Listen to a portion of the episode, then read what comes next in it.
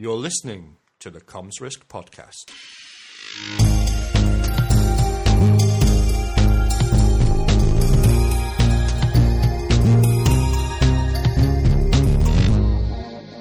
Hello, I'm Dan Baker, and I'm your moderator and co host for episode 25 of the Comms Risk podcast.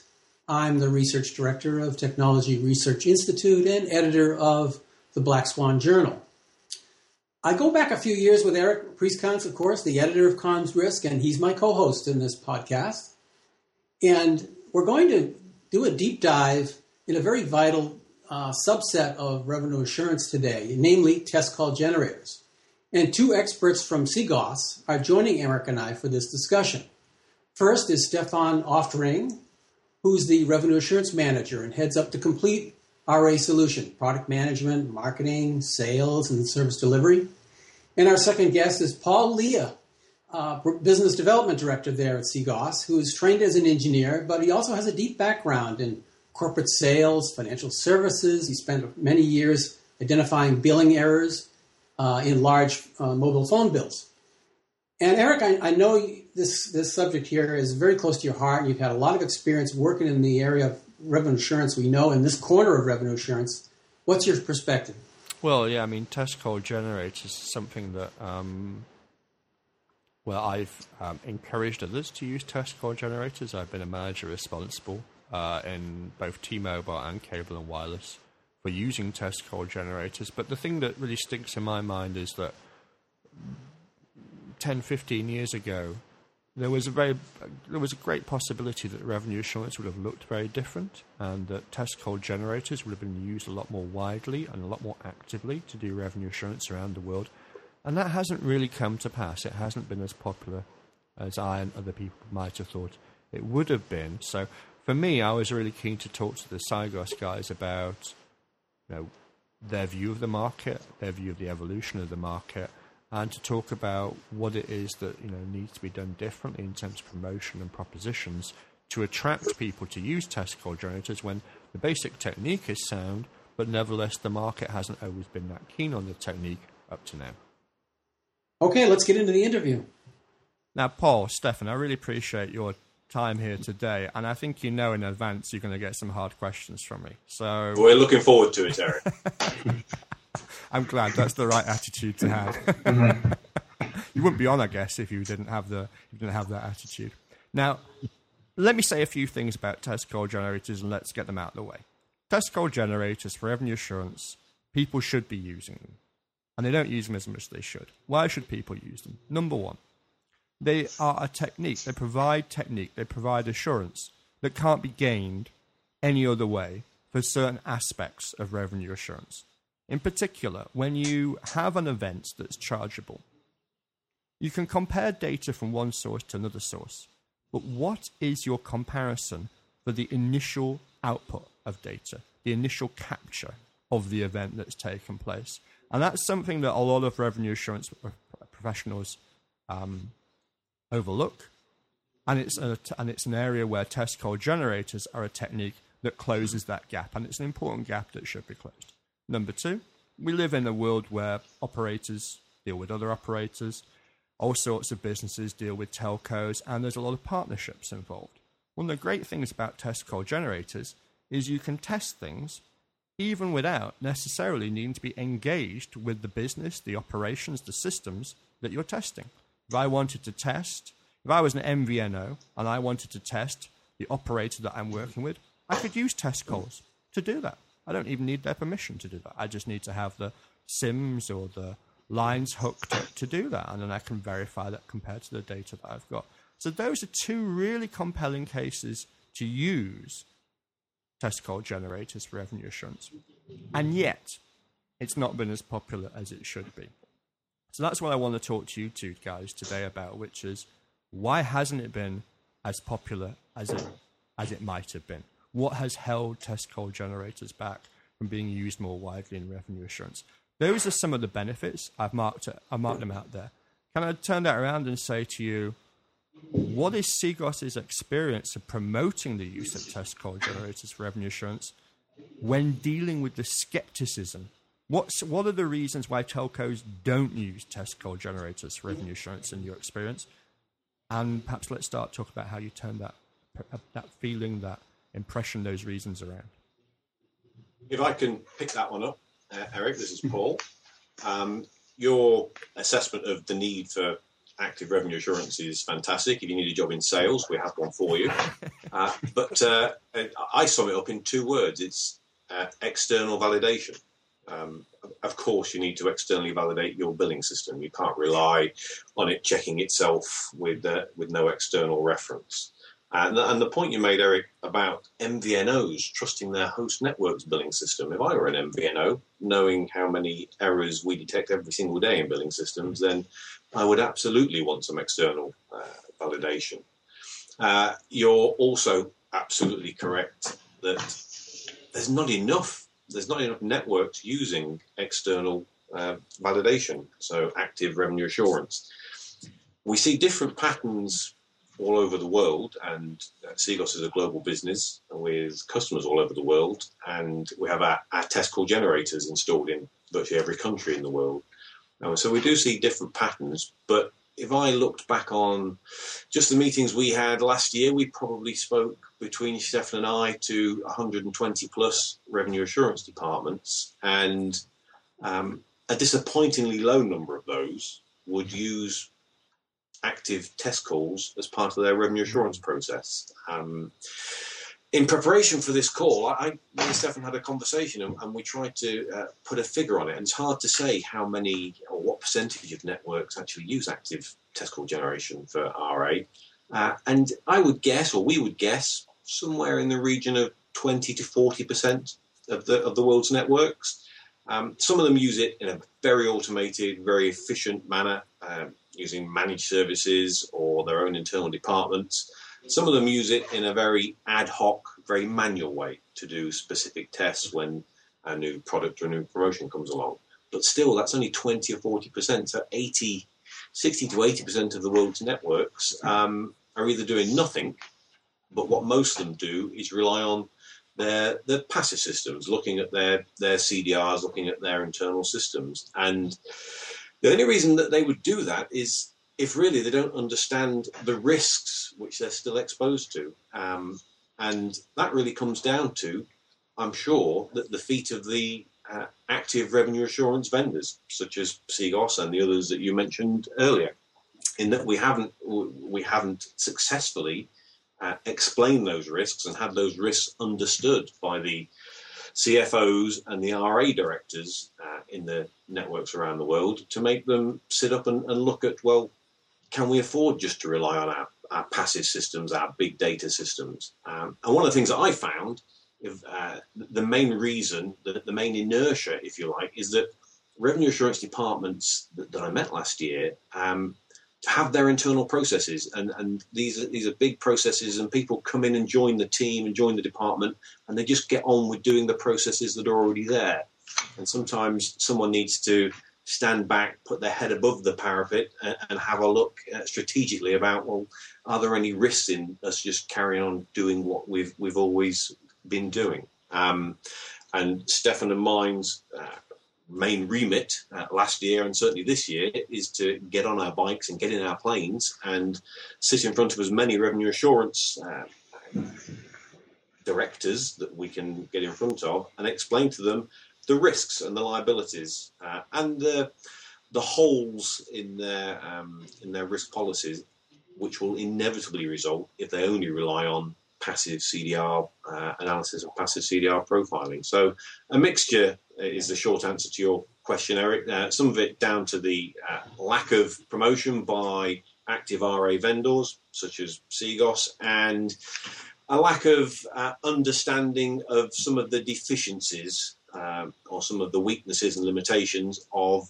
a purely passive uh, revenue assurance process. I don't know if you'd like to add anything to that, Stefan. Yeah, thanks, Paul. Thanks, Paul. So I think it's a, it's a great summary of, of uh, what we're talking about here. Also, in my experience, uh, talking to many of these uh, networks around the world last year, um, we found out that, yeah, like you say, we have about 400 plus customers worldwide using our, our test call generators for different purposes. Uh, but most often, um, the RA side, the financial side, uh, they they are simply not, not aware of this. So they are not aware that they have a very powerful uh, test call generator in place already. So it's like um, in the past 20 years, we always talk to, to quality and technical uh, contacts, uh, but now starting to talk to, to financial people like CFOs, uh, RA directors, and so on. Um, yeah, we, we still have to spread the message that um, there's an active approach out there, um, which is not used at the moment, and uh, we have to really, yeah, change their mindset that um, they have already a very powerful tool in, in, in place, and uh, why not simply use it also for revenue assurance purposes? That, that's um, one one thing, and of course another thing also which came across last year was like um, many operators they have RA departments with 20, 30 people or more, and they still do this kind of testing manual. Yeah, so so some of these people, if you talk to uh, low level uh, management, for example, or mid mid management, they are afraid to to to lose their their jobs mm-hmm. actually because they do this kind of things manual on ad hoc basis on, on, on requests. They just use their mobiles doing some manual tests note down the, the, the call duration, the, the, download size, and so on, and then they do uh, some, some manual reconciliation. And it's quite hard to convince them that we can do it automatically. We can do it 24 7 with much more samples. And uh, you still need to be there because you have to fix the problems we find. So it's uh, also a, a, big problem sometimes to convince them that we are not coming in uh, to, to reduce their, their headcount. We're coming in to really um, help them to, to uh, make their, their lives easier. Well, it's a, it's an irony here, isn't it, that organized yeah. criminals can be better at automating than telecoms people. Because organized criminals automate the production of calls, not for test purposes, but for fraudulent purposes mm. all over the world with SIM boxes. And yet, effectively, it's the same kind of technology for making calls without necessarily having a human being involved. And yet, bizarrely, we're talking about human beings actually being needed to make the calls. Uh, and pretty, much maybe the same or very similar department within the telco as the one that's tasked to get rid of the SIM boxes. So I think you've picked a really important point there, Stefan, that I want to explore. So let's let's go into that point a little bit more. Sigos has sold test call generators for a long time, and you two guys are now pushing the revenue assurance side of this service, but perhaps in the history of Sigos, this hasn't been something you've explored or pushed so aggressively in the past. Other mm-hmm. vendors, uh, and forgive me as I named them, such as Roscom, have been more to the fore. Though, Paul, you previously worked with Roscom, so you can talk about them as well a little bit. So, others have more packaged test call generators for revenue assurance, but the majority of the cost is the actual generator, the hardware that produces the test mm-hmm. call. Mm-hmm. And it's relatively, correct me if I'm wrong, challenge me if you think I'm wrong here, but it's a relatively modest modification in the back end of the software to use these test call generators for things like billing verification as well. So, what is stopping, you know, telcos from using test call generators that they already own for doing revenue assurance too, and what can guys like Sigos, you know, you've already got, you know, a lot of test call generators around the world. What can you do to make it easier for telcos to use their test call generators for multiple purposes, for doing not just the assurance of the services as they usually do, but the assurance of the revenues as well? Okay, um, yeah, I think there's there's uh, one answer would be, for example, um, also last year we talked to many many people and, and networks, and um, they are all think they, they all think that um, the current tariff complexity which is out there in the market um, it's not easy to handle with an automated system right? So they, they think they have very complex tariffs packages bundles and so on. And it's hard to convince them that yes we can support this. We can automatically test this. So it's really um, if you talk to, to uh, african networks or to latin networks they really have a very exotic uh, tariff structure with lots of different scenarios and different uh, bonuses and, and whatever. So it's um, it took us a long time last year to convince them and to show them actually uh, in lots of audits that we actually can support all of their tariff um, structures. Even the, the most complex uh, tariff situation, um, we are able to, to cover this. And also, of course, it took us quite some time to develop a very powerful rating engine which can handle all these uh, different uh, tariff features.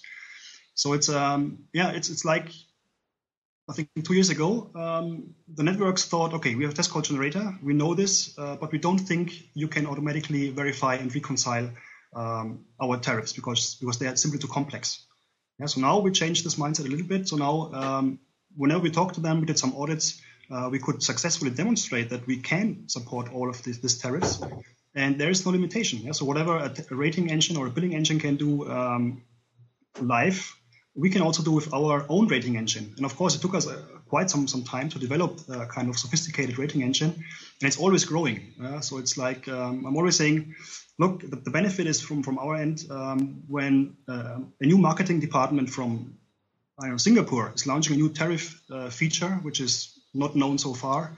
Um, then, of course, we are eager to, to uh, enhance our rating engine, to, to teach our rating engine that uh, we can support this automatically. And at the same time, um, this helps them customers in LATAM, in, in, Europe, in USA, and so on. So it's, um, yeah, I think now this changed a little bit since last year. So now um, we convince a lot of them that we can automatically do this verification. And um, yeah, so there, there were lots of doubts in the last two years.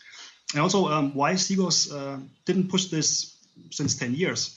Um, I think, yeah, our main focus uh, was always quality of service. Yeah, so that's the history of Sigos, the quality of service for, for domestic services, for roaming services, and so on. And it, it started more or less like 2008, 2009, when the first customers having a test call generator approached us, asking us, uh, yeah, you have a test call generator. Why can't you just provide us also rating engine and some CDR comparison tools? And that's why uh, or how we started uh, in the past to just as a, as a side project uh, to develop some some rating engine uh, software and do some some CDR comparison. Uh, but we never pushed it too hard because still our main focus was only quality of service. And um, yeah, this this has changed now two years ago, where we have seen um, yes we have a very powerful test call generator, and our existing customer base uh, keeps on asking us about this these features and that's why we thought, okay, let's let's uh, focus on this and also uh, promote this approach, um, bundling test call generator with revenue assurance. That, that's where we are right now. Thank you for that insight. That's mm-hmm. really interesting. I, I have to admit that I find what you're saying on behalf of what telco is saying. I don't disagree. I think telcos do say what you're saying, but I do find it very peculiar. Some of these arguments. Let me make a couple of observations. Firstly, supposing you didn't buy test call generators, well, you still have to assure billing and rating. So I, it seems to me an odd thing to say to the test call generator supplier, we're going to put all the emphasis on you, or else there won't be any assurance of, of rating and billing. Now, I'm very glad to hear that you're doing rating and billing verification in connection to the tests you're doing, but that's not a USP for you. Rating and billing verification can be done independently of creating a test call. I could take an actual call that's been made, an actual CDR, and independently check the rate and the bill was correctly calculated. I don't need to have test data. So it's a strange thing to say. That's why I'm not buying a. Can I cut across that, please, Eric? please? Because um, that's a there's a, a key thing there, and the point you made that you can take an actual CDR from an actual call and you can analyze it to check that it was uh, timed correctly, metered correctly, and rated correctly. That's what most networks do and they have their great big passive systems or their own internal systems uh, to do that.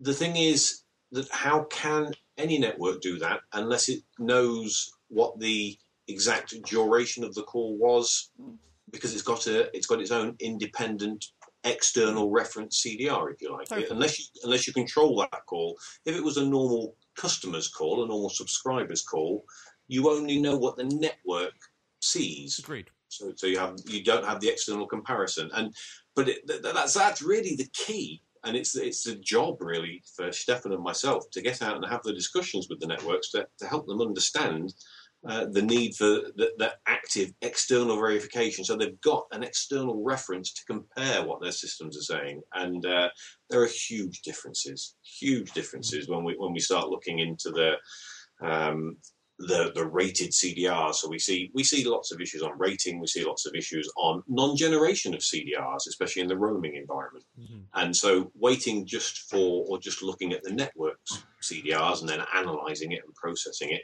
is it, obviously that's essential that a network does that, but it's never going to give you the the full picture. I, I, I absolutely agree with everything you've said there, and I think it's key here that this is about how you break down a problem.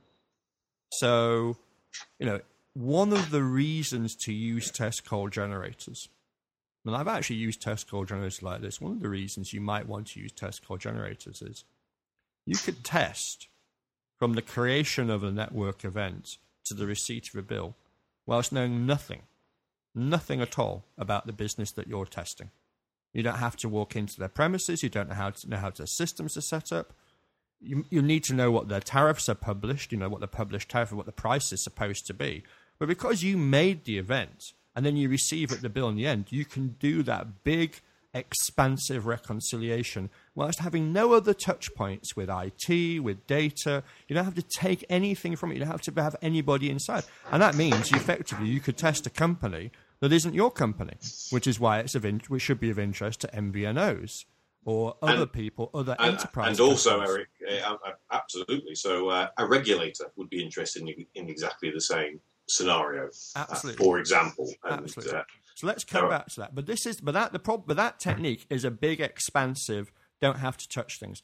The reality of how most people do revenue assurance is that they are in the business and they're kind of chopping the business up into little units and they're doing a reconciliation from here to here and here to here. They do a reconciliation from the switch to uh, mediation. They check the mediation to the rating. There's the rate applied correctly. There's the gu- guiding, correcting billing. So they're chopping it up into small units. So that's why I find it peculiar that two things that aren't really related are being linked here, which is that it's great that you're able to provide this big end to end service. But even if you weren't providing a big end to end service, there'd still be the problem of how you know the original record is correct, which only a technique like the technique that you're offering can solve. And a technique such as was the rate correctly applied? Do you have the right tariff? This can be done different ways. We don't have to do it the same way. I think it's I think there's value for certain kinds of customers in doing this all in one.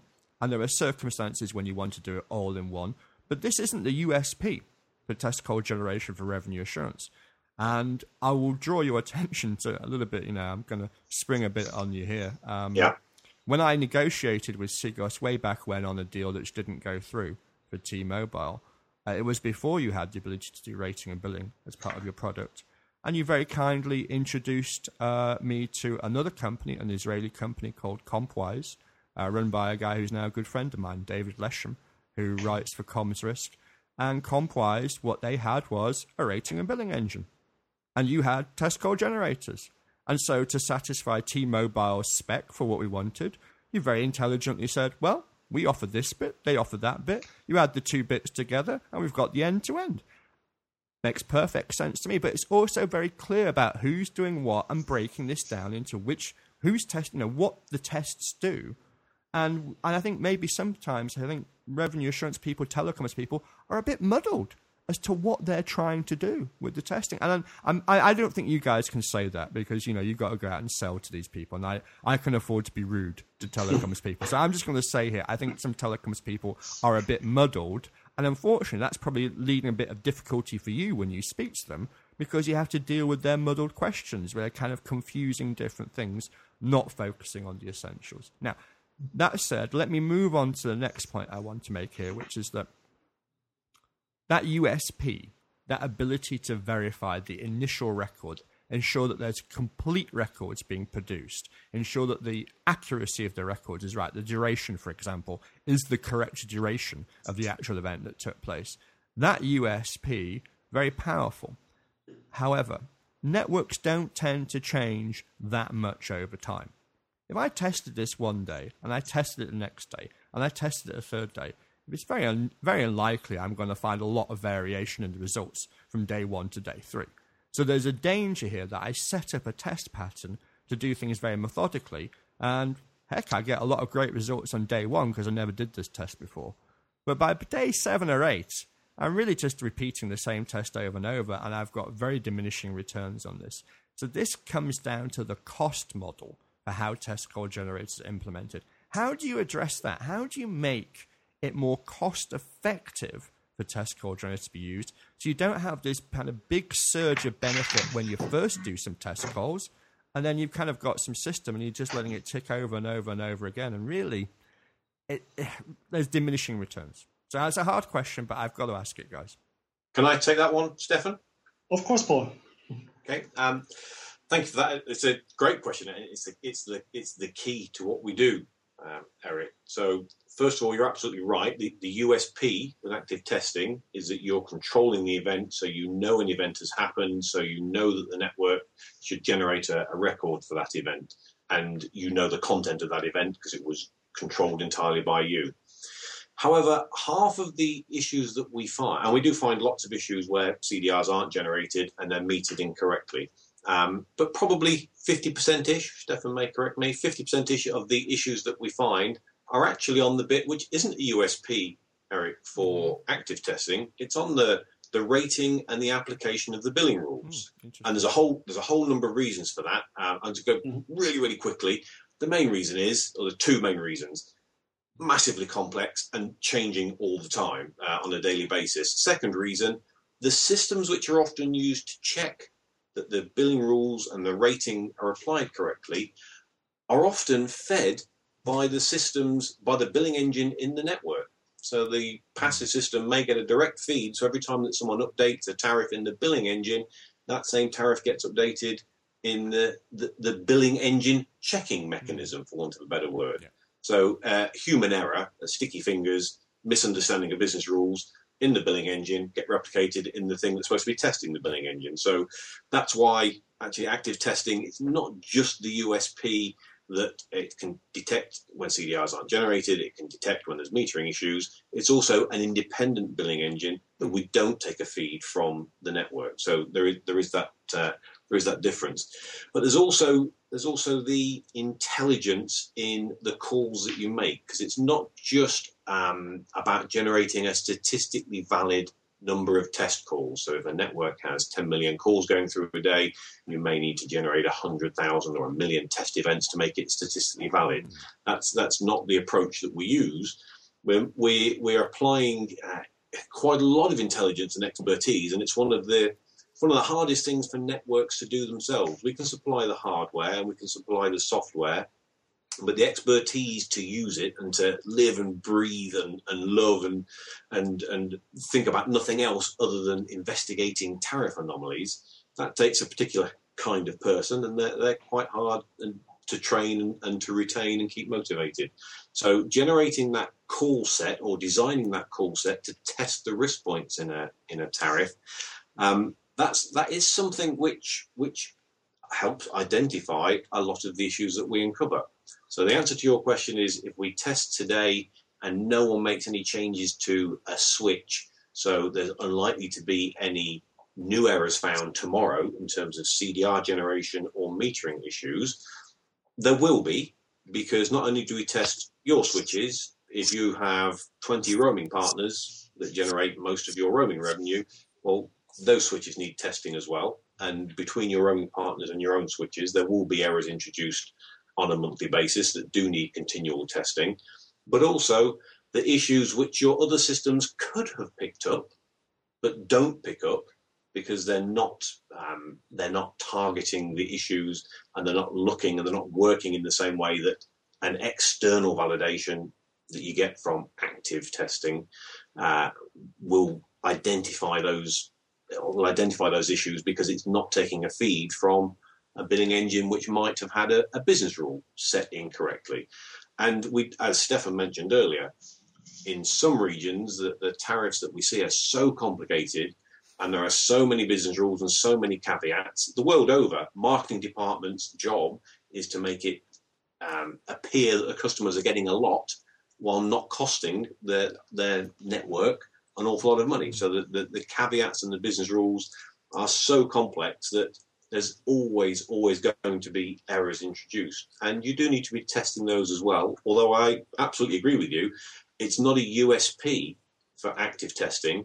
But I'd say, and again, I'll ask Stefan for his figure, I reckon 50% of all the issues we detect for our customers are not CDR generation or metering errors. What percentage would you put on it, Stefan? I think more or less the same. So it's really like uh, most often we find really uh, rating rating problems uh, apart from the uh, metering issues and, and roaming uh, lost CDRs and roaming and so on. So it's a it's a quite fair figure, I would say. Yeah. yeah. And Paul, one, yeah. yeah. Paul and Stefan, let me pick up on something here. You know, uh, Paul, you mentioned roaming, the complexities of the the rating and so forth. Um, we're moving into a period here with the European Union in 2017 where roaming is going to go away and you have to charge domestic rates. Um, and that I understand is going to cause you know quite a um, kind of a creative rating uh, game is going to be happening here, and all sorts of creative things have to happen for European operators to recover you know recover the revenues that they're going to lose from roaming. And one of the things I heard is there's going to be some elaborate chargebacks, and um, you know you may have extra charges uh, depending on what country you're coming from. And I'm just wondering if you're seeing that those type of issues, you know, related to roaming is going to particularly enhance the need for TCGs. Yeah, that's really, really relevant, Dan. And a lot of the conferences and a lot of the meetings that I'm attending at the moment, that's that's a, a key issue of discussion because it's already there. So Italy, for example, has a different international termination rate for calls originating inside the EU compared to calls outside of the EU. Um, and there are a number of other smaller European countries that have, have followed suit, and many others may, may do the same. Um, and obviously, that presents a, an extra layer of complexity, but it also now generates a margin and a motivation for the fraudsters as well. So we're seeing EU refiling, where calls which originate outside of the EU are passing through some grey routes and um, they're being changed to appear like they've originated inside the EU. And we're seeing the return of SIM boxes in Europe, and it's a while since we've seen that. Um, so it's uh, it, it is a big change, and another side effect of the reducing revenues for operators from um, the European roaming is that you'll you may well see as we've seen before, an increase in the costs of roaming and the charges of roaming applied to um, calls outside of the EU.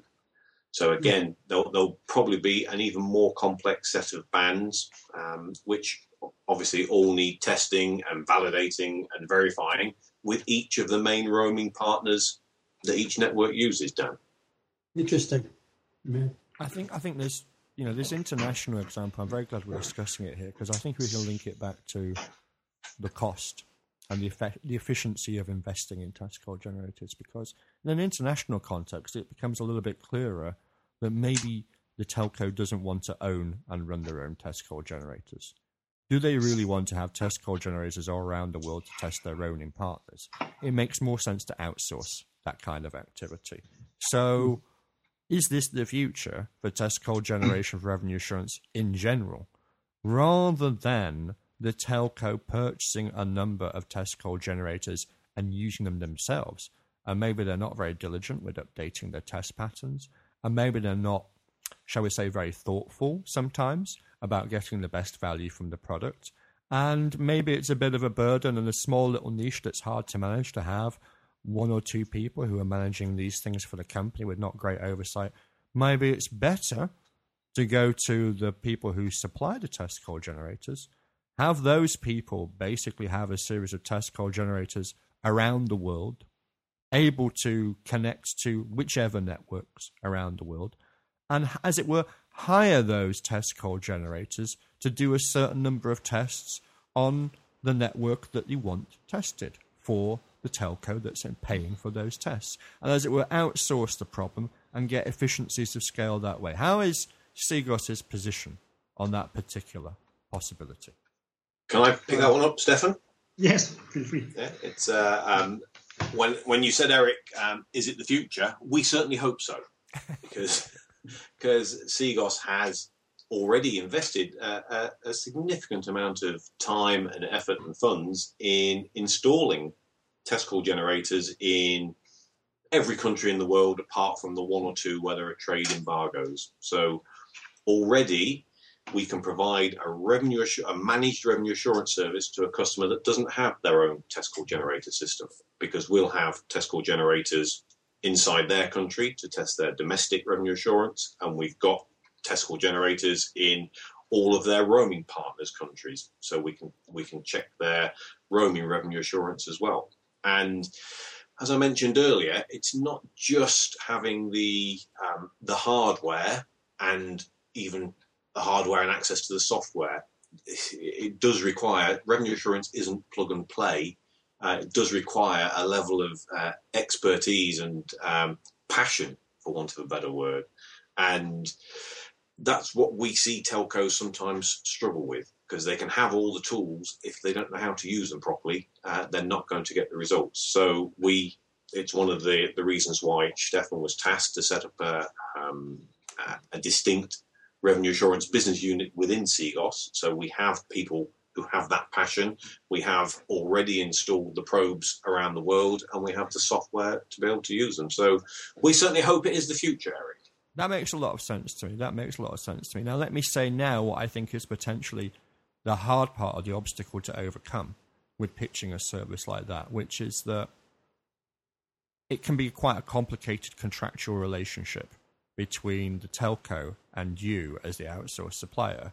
And when it comes to, and you know, putting myself in the shoes of a telco person uh, for a moment, the immediate thought that comes to mind is, well, okay, what exactly am I paying for here? Am I paying for the number of calls that are made? Am I paying for the number of test call generators that you know, where they're situated? Am I going to be charged for every time I change my rating plan? I don't want you to give me kind of commercially sensitive data here, but can you give me some kind of feeling for how the contract actually works? How, how is it structured? And perhaps put my mind at ease because I think that's probably going to be one of the hardest things to do when dealing with the customers when offering that kind of service. Yeah, exactly, Eric. That, that's why uh, we try to keep it as simple as, as possible, right? So uh, we don't talk about a number of, of, tests per month, per day, and so on. Uh, we don't talk about um, this kind of detailed things. Uh, we, we are bundling this uh, with saying, okay, we test all your important revenue streams, whether domestically or in roaming, and we make sure that we run as much tests as necessary to test all the risk points. So it can be that uh, for some locations, for some roaming partners, for some services, we have to run I don't know, 200 tests a month. Uh, for other scenarios, it's maybe 1,000 or 2,000 uh, events a month. So we just say, okay, uh, we take care about the complexity of, of the work. So there's one one price, and this covers everything. Yeah, and depending on your complex or your tariff complexity, uh, if it's a very flat tariff, um, it might be enough to test maybe or to run 1,000 or 2,000 samples um, a month. Uh, but if it's a very complex tariff, uh, don't worry. We make sure that we run 5,000 samples a month uh, just to, to test all the risk points. So actually, there's there's no, no limitation in, uh, in, in, test events as, as such, and of course also um, yeah roaming partners. Yeah, so there's also no no fixed fee per tested roaming partner. Uh, it's more like we ask, just give us your your top roaming partners and let us know where your roaming revenue is generated. Let's say 80% of your roaming revenue, and that's that's our number. And sometimes it's only five or, or, 10 countries, sometimes it's 20 countries.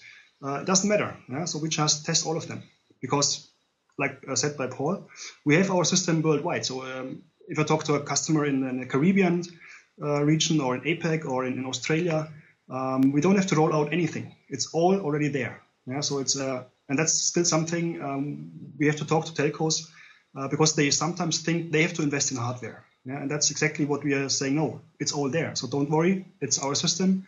Just give us the SIMs, uh, the tariff rules, and we can start next week.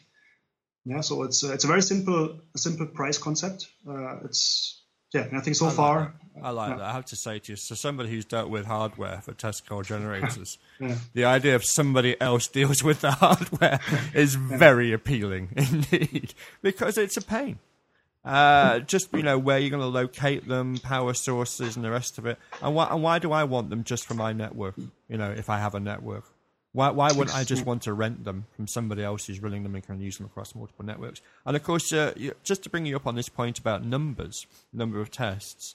Of course, uh, it was recently announced that uh, Sigos has uh, got a partnership deal with AfriWave in Ghana, and you're going to be producing, you're doing 400,000 tests a month across all Ghana, all Ghana's uh, telecoms operators. So I'm I'm interested there to explore this kind of you know this thing about the numbers and how many tests mm-hmm. you do here because uh, Paul also mentioned this earlier on. Um, and you know, I'll I'll lay my cards on the table here. I've always been very outspoken about statistical validity of testing, and one option in in revenue assurance is, you know, I don't I don't have to have as many people in the, in the revenue assurance team. I don't have to be seen to be doing lots of detailed examination.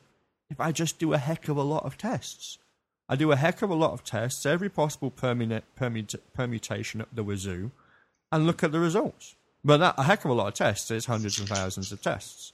So, what's the barrier? What's stopping What's stopping guys like me when if I turn up and say to you, heck, I want hundreds of thousands of tests on my network, what's the big obstacle? Is it just that you would need to have more units installed to do those tests, or, or, or is there is there more to that, or is it that you just don't think that? Are you do you basically think I'm mad and that I shouldn't be asking for hundreds and thousands of tests, even though that's exactly what I'd asked for? Would it be polite if we said yes? That would be very polite, yes, because I am mad, so it's I get used to it. no, and and and, and Eric, I, I, don't know how old you are, um, but it might be an age thing as well. If I can be absolutely rude and that and, is very rude, but go ahead. And so bold because you're probably younger than me. Um, however, it, it, it, did. There was an onus previously, especially in the UK. I remember Sigos does this all over the world in, in every country, but in, in the UK there was a need. And in other countries, we still see the focus on how many tests will you um, will you do for us, and we then sit down and have the discussion because you said two things. You know that you'll be doing a good job as a revenue assurance department if you run a heck of a lot of tests of every permutation. But there's two things there. There's the heck of a lot of tests and there's every permutation. And I agree totally with the every permutation. So if you run every permutation, that's that's all of your risk points covered.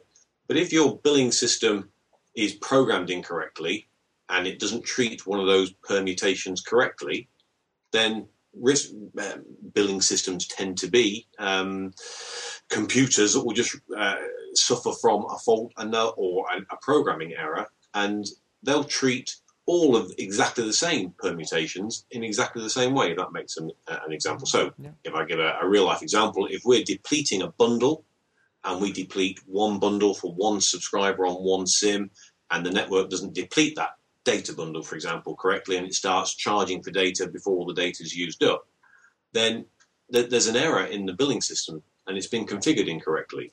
But it will treat all of the other bundles uh, on the network in the same way. Or there's a very good chance that it will, and the billing department needs to understand why the billing system, what's been programmed incorrectly, what's gone wrong to enable the billing system to not treat that, um, that data bundle correctly. So, absolutely 100% agree with looking at every single permutation, all of the risk points, all of the business rules, all of the boundaries. Um, that doesn't necessarily mean a lot of tests. Um, as as Stefan said earlier, we see a lot of um, flat rate or bucket tariffs now, where you can cover all the risk points in a few hundred tests. However, you also need to cover all the risk points in the roaming scenario as well. So it may be a few hundred tests on each of your main roaming partners.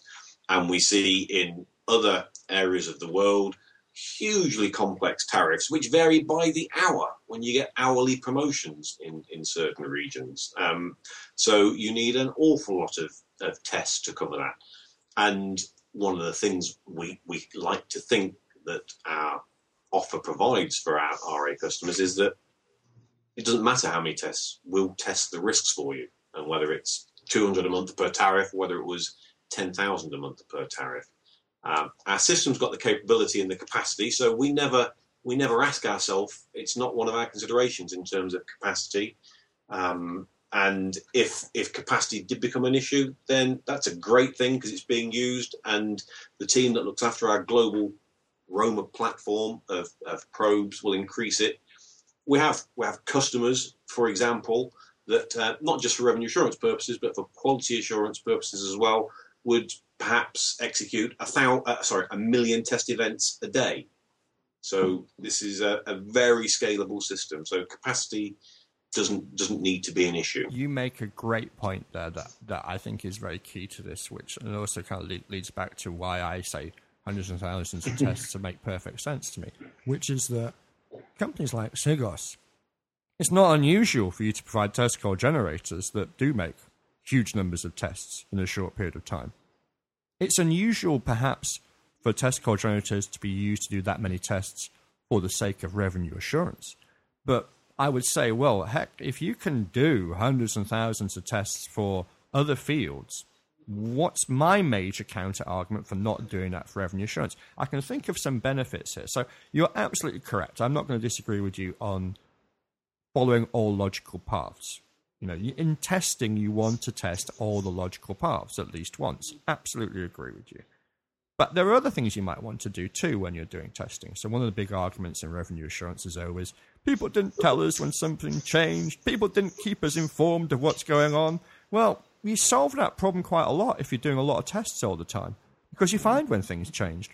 Maybe by accident. Maybe maybe nobody meant to change it. Maybe maybe made an unauthorized change. But you find it straight away because you're doing a lot of tests as opposed to relying upon a relatively small number of tests to pick it up.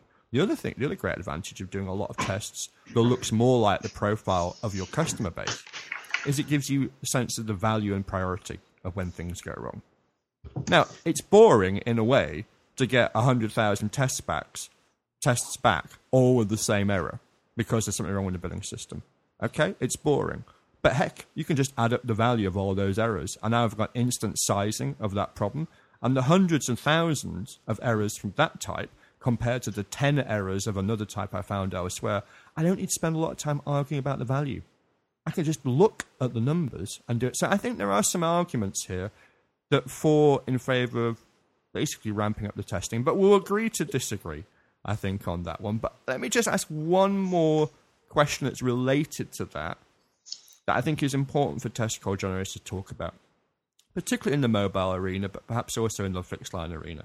And the question is this most of what revenue assurance people do, they tend to be focused on something that's occurring after the network has really played its part. You know, the, we mentioned rating, we mentioned billing. These are kind of later on in the feed of data that these systems are involved. You know, whilst we kind of focused on things later on, it occurs to me that one of the obstacles to doing a lot of tests is you don't want to put a lot of load on your network. So, what is it about?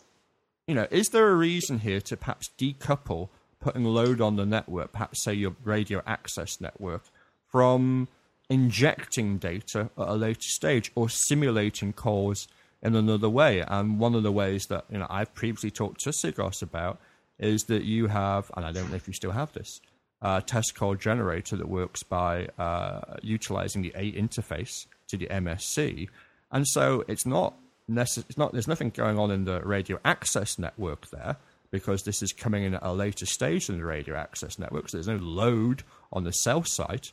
But nevertheless, it's a call as far as the network's concerned, and I can just conduct a test just as I could have done in any other way, and it looks like a call, and I can check all the downstream data from that point forward. So, is that something that we should be looking at more aggressively as a way to get rid of a bottleneck and therefore make it easier to increase the number of tests that can be performed? Uh, yeah, let, let, me answer this, Eric. So, uh, yes, so so again, uh, Sigos still provides all this kind of core technology um, interfaces. Yeah, so we started with uh, SS7 interface, uh, interface for 2G, uh, continue to to support um, IUPS, IUCS for for 3G, also now having the S1. So um, we have core interfaces um, for all sorts of technologies out there. And of course, we still promote this use case, especially for, for customers having their own system already, yeah, because um, it's really a very powerful approach uh, to just inject calls to the switch directly without having the impacts of the radio side. Um, the, the, difference is that on our global roaming platform, uh, we only have air interfaces, right? So um, it depends. If, if, a customer doesn't have a system at all um, and he doesn't want to, to invest in, in his own hardware, then okay, it's the interface. It's there. The capacity is there for, for at least I don't know 300,000 tests a month uh, but of course, if you talk to a network uh, having their own test call generator, and probably they also have already some core interfaces, then that's a perfect use case for them or the promotion for us. Look, uh, we don't have to block uh, radio capacity. You don't have to invest in additional radio sites.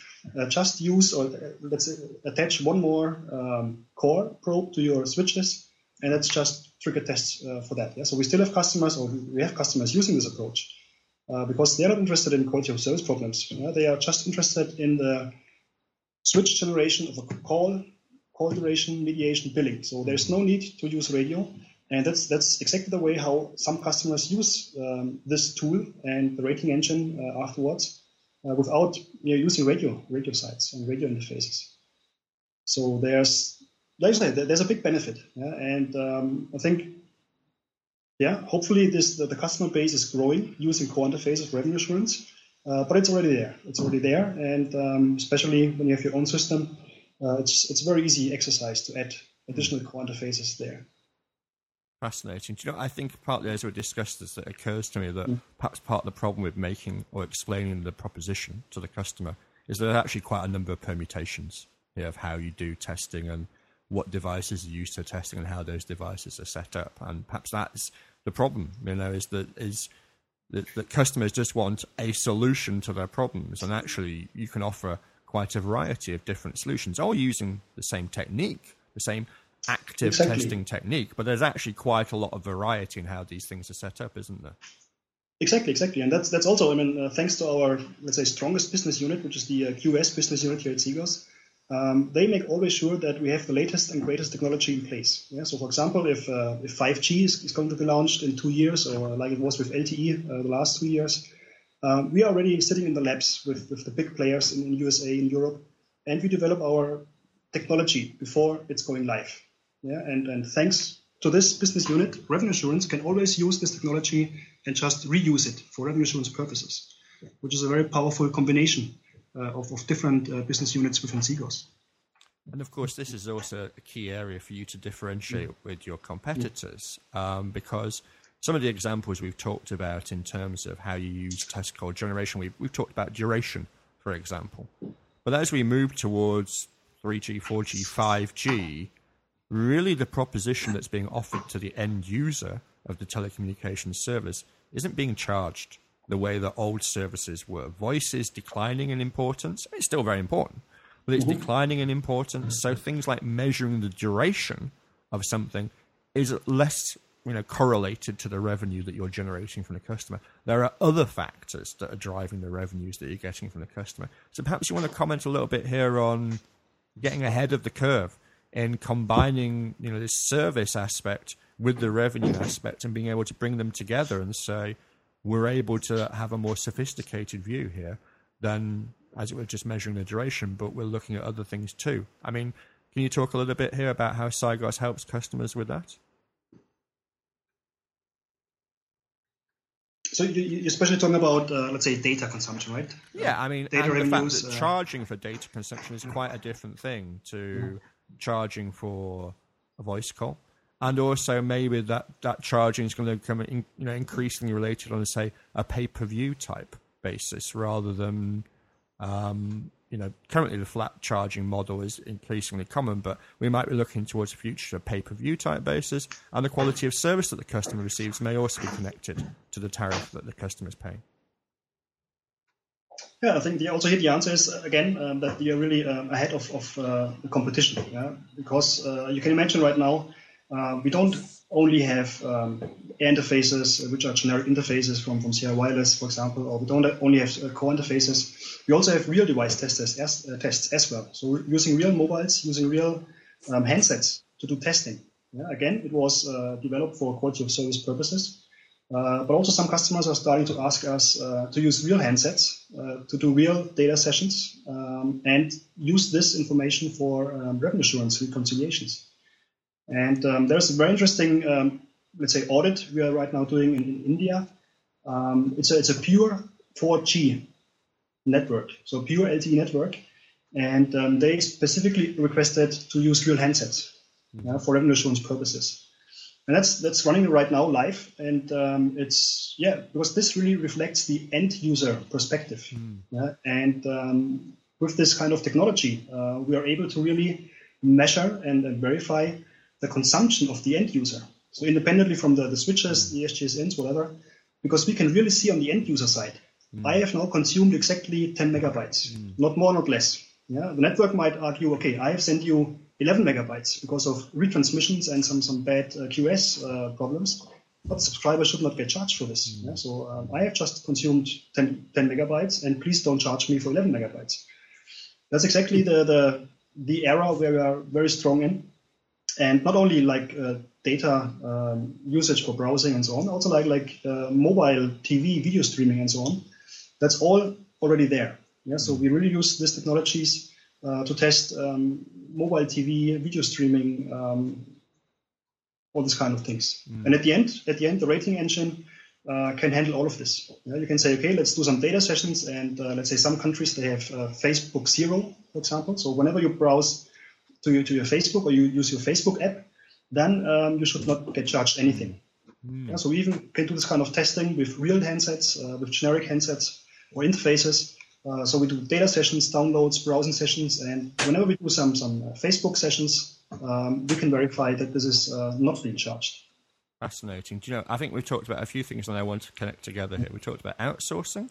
We've talked about the customer experience and using the same handsets that the customer has. We've talked about the ability to do things on scale, and I mentioned the situation in Ghana where you're doing things on a national level.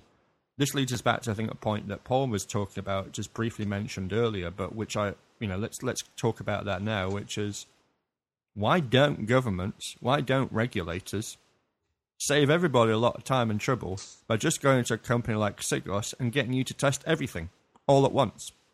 Seriously, why, why do we have to do things in the way that we currently do things, where we expect telcos to test themselves and then answer the government and all this kind of stuff?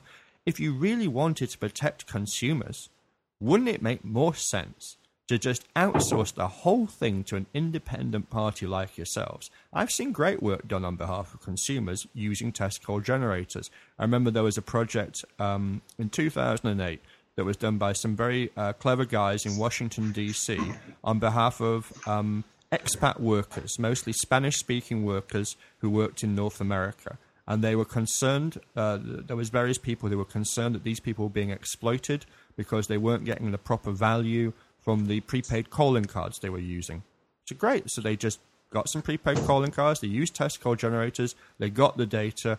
The, cons- the customer was protected, protected in a very straightforward way, and the results are really hard to argue with. So why don't we just cut through, or, or, or tell me, are there governments doing that? You know, what, what's what's Sigos's perspective on this? Do you speak to governments? Are there some governments prepared to do that, or is it just that governments just, I don't know, lack that proactive. You know, they're not active enough. What what is happening? Why isn't that proposition picking up in the way that I expected it would do? Or is it? It may be in countries like Ghana.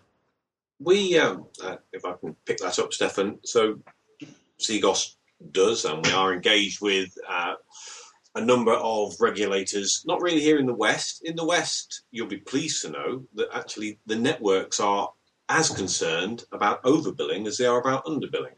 Um, we don't really have much interaction with regulators in Western Europe or over in, in the US. Um, they leave it to the, the network, but the networks do have a, a, genuine concern and are as focused on overbilling because of the negative impact on social media that it immediately has and the potential for churn, etc. But in other regions in the world where the regulators have um, a different approach and are interested in, perhaps in some examples, the foreign revenue that mobile telephone uh, and international calls can bring in. So we, we, we do speak to them, and um, it's not a quick and easy thing. I'm trying to put it uh, as, as politically correctly as, as I can. Wading through treacle sometimes, um, and it's not a criticism of them because they have many, many um, issues themselves they have to overcome uh, political issues. So mm. there are a number of regulators looking at doing either um, covert testing, so testing themselves without any mm. CDR input from the network, something you mentioned earlier, which mm. is perfectly easy to do with uh, a set of test call generators that are already installed. And there are other regulators uh, and governments we're speaking to who are looking at implementing national testing with a, one provider, and the networks uh, are obliged and forced mm. effectively to provide the, the CDRs for comparison with the reference CDRs. Mm. So that is happening. I'd, I'd, be misleading you if I said it was happening on a big scale, though. Though Eric, I, I, it's it's it's quite small, and uh, certainly from a subscriber's point of view, I'd be a happier subscriber if I knew that more regulators were doing that. Exactly. I'd be, this is I'd be, point. I'd be happy a supplier as well if they were doing it with Sigos. But um, I actually yeah, think it's so a win-win. I, I agree I actually think it's a win-win. I don't really. I, I, I hear what you're saying about the West, okay, and I won't argue about that. But what I will say is, even if I'm in the West, and even if I'm concerned about this, wouldn't it still be cheaper for me to outsource this in collaboration with every other telco in my nation than having to set up my own and do my own and have it, you know, it, it's just more efficient, surely. I mean, okay, we could argue about monopolies and whether, you know, monopolies always give the best results for a marketplace and all the rest of it. But putting that aside, economies of scale is what's key here. And surely it makes more sense for both the operators who are ultimately going to pay one way or another for the testing and also for the consumer for mm-hmm. everyone to say, look, single scheme, single series of tests performed on a consistent basis for everybody. Here are the results. We can all rest assured that these results are right. Would that not make more sense? I mean, may, maybe I'm just, you know, kind of pontificating here and you in complete agreement because, of course, you wouldn't mind being the supplier of that uh, particular scheme. But I mean, I, I, can't think of any actual counter argument to it. I mean, perhaps in your experience of dealing, is it just getting people to think about things that way that's the obstacle? Is there a real counter argument to doing that other than you know arguments about you know freedom in a marketplace and all the rest of it? I actually don't think those arguments are very strong. I have to say in this context. I don't know. If, I don't know. Maybe I'm pressing you to comment on something that's a bit awkward. I wonder. I wonder if it's just human nature um, and perhaps a little bit of naivety, imagining that a government and a government is many departments, all with their own agendas. Uh, competitive networks and consumers are all going to have the same agenda to a point where um, they'd agree on a, a single solution. Right. Uh, as you as you mentioned, uh, Ghana as an example. Again, uh, the wonderful pieces you put in in comms risk highlight some of the, the internal strife that, that you see in Ghana. With it's the same government, but you have different departments in the government arguing over who has um, the right to do the testing. So, and you, you, yeah, so we can see what happens when someone does do exactly what you're suggesting there, the, the right thing in, in, many ways, but it's not simple and straightforward because human beings are involved. Sometimes we can come together, things like um, network coverage testing, you know, drive around testing for networks. That can be done in kind of a very collaborative, common way in some places. And I'm thinking things like, you know, child online protection. Maybe because these are more politically sensitive and people, you know, pay more attention. But it's it's not impossible for people to work together. And it seems to me that accuracy of your bills is as good an area as any if you're going to do, and particularly if we're only talking about, say, low thousands of numbers of tests. Why wouldn't I want this as a belt and braces, just as backup? Wouldn't have to be very expensive, would it? It'd be a heck of a way to confirm that everybody is fine, and that and to give some customers some additional reassurance there as well. I tell you what, I would rather be in a telco where my customer phones up and complains, and I say, well, you know, we've had this national testing thing. It's independent of us. It's put upon us by the regulator, and at least be able to say that to the customer, then not be able to deal with that, and perhaps deal with more complaints and more queries as a result, which is going to cost me more in the end anyway. Mm. But hmm. anyway, that's a. I'm giving. You I you think you're, you're absolutely right, Eric, and, and and you would think that the regulators would be knocking on our door can you do this testing for us? okay, so that message to any regulators listening: go knock on Sigos's door and ask them to do the testing. you know, there's another uh, angle to this too. You know, it would be nice to have um, uh, government people, you know, people at the higher ups, uh, you know, know something a little bit more technical. Um, not to get into the weeds of it, but in other words, to have that technical expertise you know, somewhat resident in the regulator environment. And, and we're seeing that the problem uh, at the EU is the EU is uh, you know making these regulations, but they really have, don't have a great appreciation for the difficulty and the costs involved in in the regulations that they make. And so that would be a side benefit in my view. I think you're right. Again, I would agree, Dan. But um, as exactly as you said, are the sort of people that are in government making the rules? Are they the people that are going to have that deep technical understanding from years of industry experience? Yeah. Well, what I'm saying is someone's going to have to manage that. You you guys will be uh, you know doing the outsourcing of the actual technical aspect of it, but you know at least some smarter heads there. But let me get to another to issue. Argument. We need to make the argument, don't they? I mean, in the end, you can't have government leading this, but people like us need to lead this, which is why I brought it up. So there we go. Yeah. So make sure everyone listens to the podcast. That's the message. Yeah, let me let me interrupt here. And um, I had a thought as we're listening to the conversation about this term test call generators. I mean, uh, the hardware. You know, you really when you say generator, here's a guy who was in the Navy and I was on a you know a couple of destroyers, and we had two engine rooms, and there were two electric generators down in those engine rooms, right? And so, you know, you start thinking about hardware, and and yet we're in a cloud world, right? The world is moving to cloud services. I really love the idea of doing uh, this test call generation, and maybe we ought to call it um, the, the call test service, right? The call test cloud. That really should be where we're going.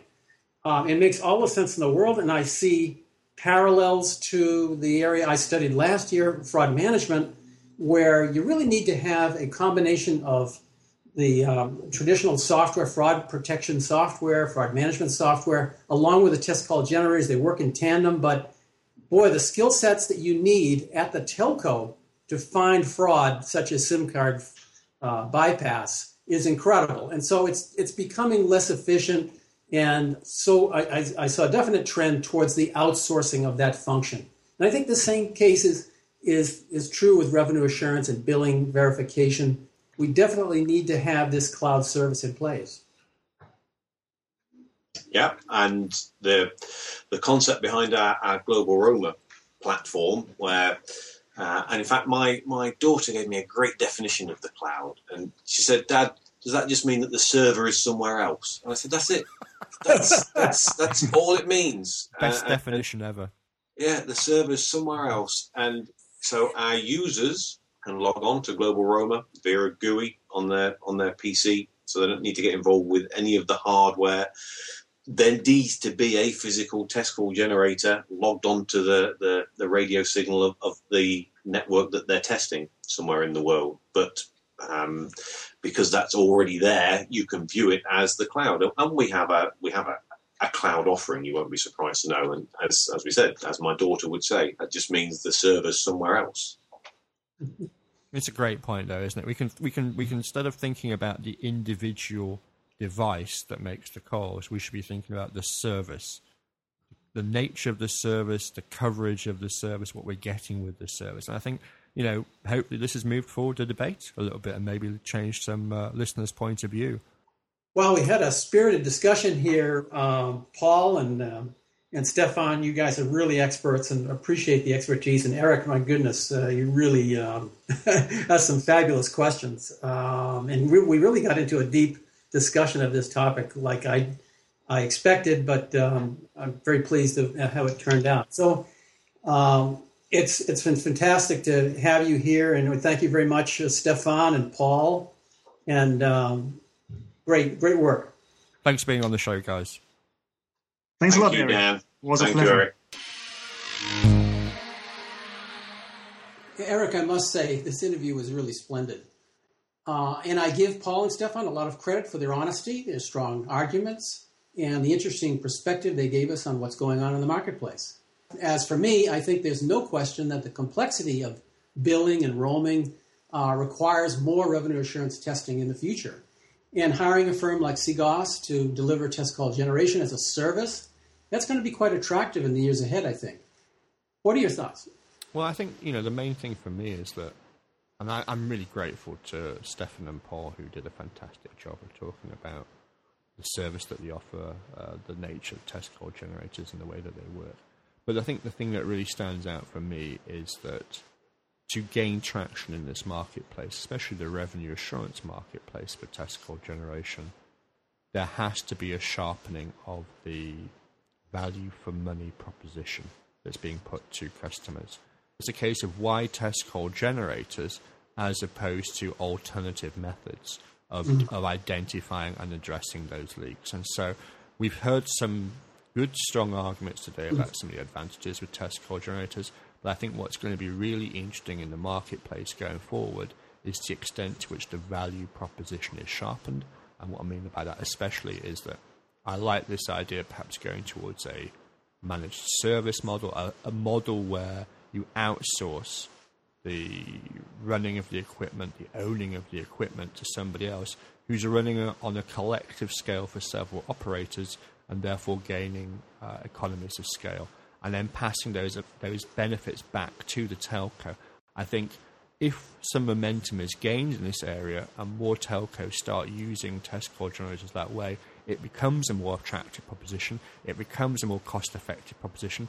The value in return for the amount that they're spending to get the service improves over time. So, this is about momentum. This is about how customers react to the proposition. And I think Sigos has done a very good job with, with putting the proposition out to the market. I'm, I'm really looking forward to see how the market reacts to that over time. It may not change overnight, but there could be a, a progressive change in the marketplace. And this is as much about persuading each individual telco about reappraising how it does revenue assurance and the extent to which it hasn't, if it hasn't in the past, used test call generators. So fascinating. We don't know what the outcome will be. Uh, I think we need to keep looking at the marketplace and keep on monitoring. I'm afraid we've reached the end of episode 25 of the Comms Risk podcast. You can listen to this podcast and the 24 other episodes that came before by visiting commsrisk.com or search for Comms Risk on the iTunes Store, where you, where you can subscribe to the podcast for free so you'll never need to worry about missing a future episode. And after you've listened to a few interviews and debates there, I think you may want to consider visiting commsrisk.com on a regular basis. The site is updated daily with news and op eds from contributors around the world. And so that's it for now. Thanks to our guests, Stefan and Paul, and to you, Eric, of course. I'm Dan Baker. Thanks for listening.